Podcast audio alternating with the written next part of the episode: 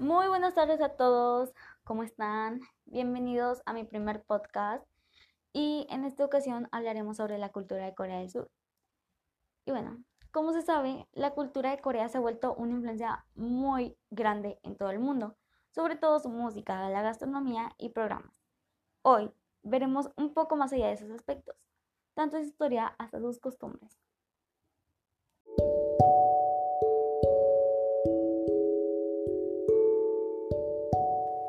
Y bueno, comenzamos este segmento con la localización.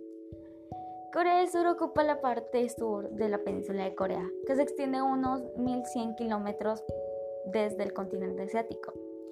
El territorio se puede dividir en cuatro regiones generales. La región oriental de montes altos y llanuras estrechas, la región occidental de amplias llanuras costeras, cuencas fluviales y calinas.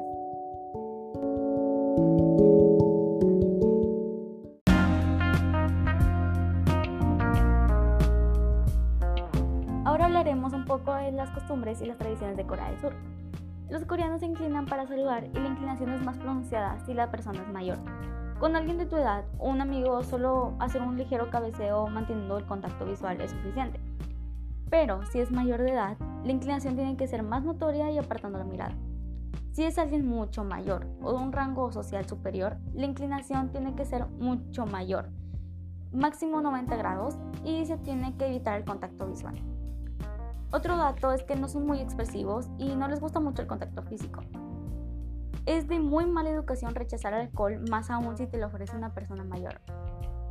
Por lo general, las personas, la persona mayor tiende a servirte alcohol y lo tienes que tomar de lado. Entonces, aunque no te guste el alcohol, nada más con eso y dejar un poquito tu vaso y listo. Con eso la persona dirá que con ese vaso es suficiente. No se acostumbra a dar propina en Corea, se considera muy mala educación. Deben quitarse los zapatos antes de entrar a las casas privadas o a su habitación de hotel si es un alojamiento tradicional. El Seollal y el Chuseok son las fiestas tradicionales más importantes de Corea del Sur. Millones de personas visitan sus pueblos natales para celebrar estas fechas junto a sus familias. El Solal es el año nuevo del año nuevo lunar y el Chuseok es el Día de Acción de Gracias que se celebra en septiembre 15. El Solal se celebra en febrero.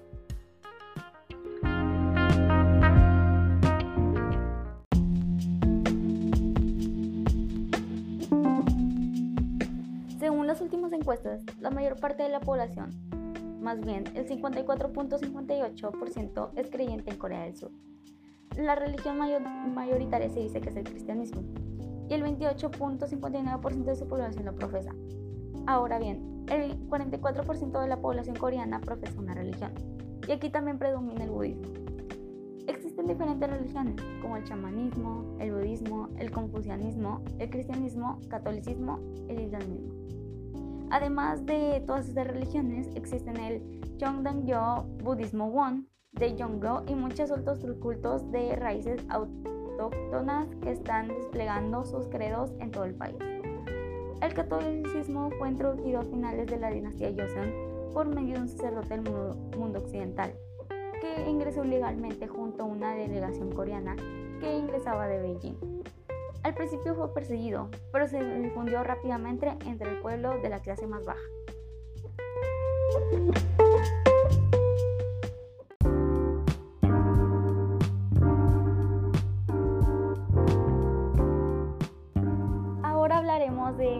Algo que me gusta mucho, sinceramente, de Corea, que es la gastronomía.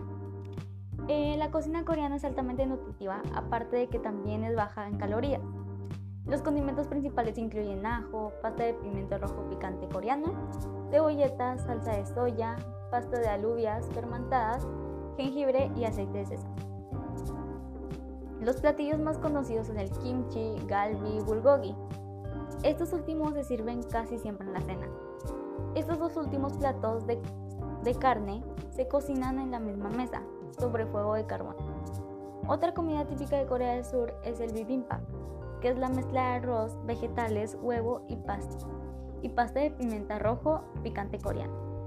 Otros son el donjagi jilge, que es el estofado de pasta de soya, nanjimyeon, que son los fideos de alforjón en caldo frío, también conocidos como ramen o ramion, y Samgyetang, que es la sopa de pollo y ginseng.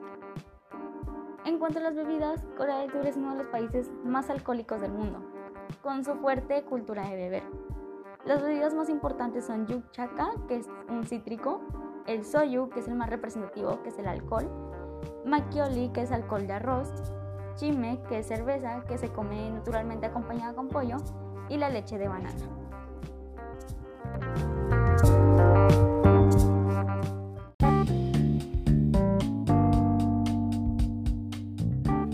Corea del Sur a la lengua se le suele llamar Hangugo o Hangulmal. En contextos oficiales se refiere mucho a la lengua como Google, que significa lengua del país. Y el estándar está basado en el habla de Seúl, que es la capital de Corea del Sur. El sistema de escritura coreano es el Hangul, que es un sistema alfabético y fonético inventado en el siglo XV por Sejong el Grande. En el idioma académico es todavía común el uso de combinación del alfabeto coreano con caracteres provenientes del idioma chino, denominados Hanja. Asimismo, existen diferentes dialectos, denominados Satori. Normalmente se emplean para referirse meramente a las diferencias decentes, que incluyen la gramática, palabras y expresiones. Algunos de los dialectos principales son el Gangwon, que este es el de Seúl, y cambia la terminación y algunos vocabularios. El Guncheon, que es el dialecto de la región de Guncheon, que este emplea cambios de vocales, y el Gyeongsan, que es el de Busan, Ulsan y Daegu. Este acento se representa porque es un acento muy tosco e intimidante.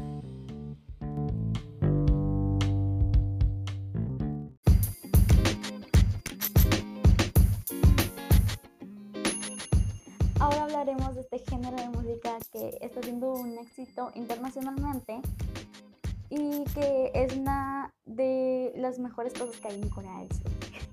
Y este se le llama el K-pop, que es la música de Corea del Sur. El K-pop es un género de música coreana que está influenciando por el pop, el jazz, el hip hop, el reggae, la electrónica y entre otros. Surgió en los 90 y uno de los primeros grupos fueron Soteji and Boy. Muchas personas realizan audiciones buscando firmar un contrato con alguna agencia de entretenimiento. Esos artistas deben realizar entrenamientos, los que se les inculcan clases de canto, idiomas, baile, lenguaje, incluso actuación. En muchos casos deben entrenar de 5 a 10 años o más, y en otros entrenan poco tiempo, depende de tus habilidades. Y algunos hasta no logran debutar, y otros sí. De este proceso han surgido muchos grupos musicales de talla internacional como BTS o Bangtan Boys, EXO, SNSD o Girl Generation, Blackpink, Twice, Shiny, Big Bang y solistas como IU, Hyuna y el creador cantante de la canción que fue un éxito mundial y que lo sigue siendo Gangnam Style, PCY. De todas las empresas que hay, hay tres que se destacan demasiado. Se llaman Big Three se destacan por tanto polémicas como por sus artistas que son demasiado talentosos. Eh, conformado por YG Entertainment, SM Entertainment y JYP Entertainment. Eh, tienen los ingresos más altos y por eso también se destacan.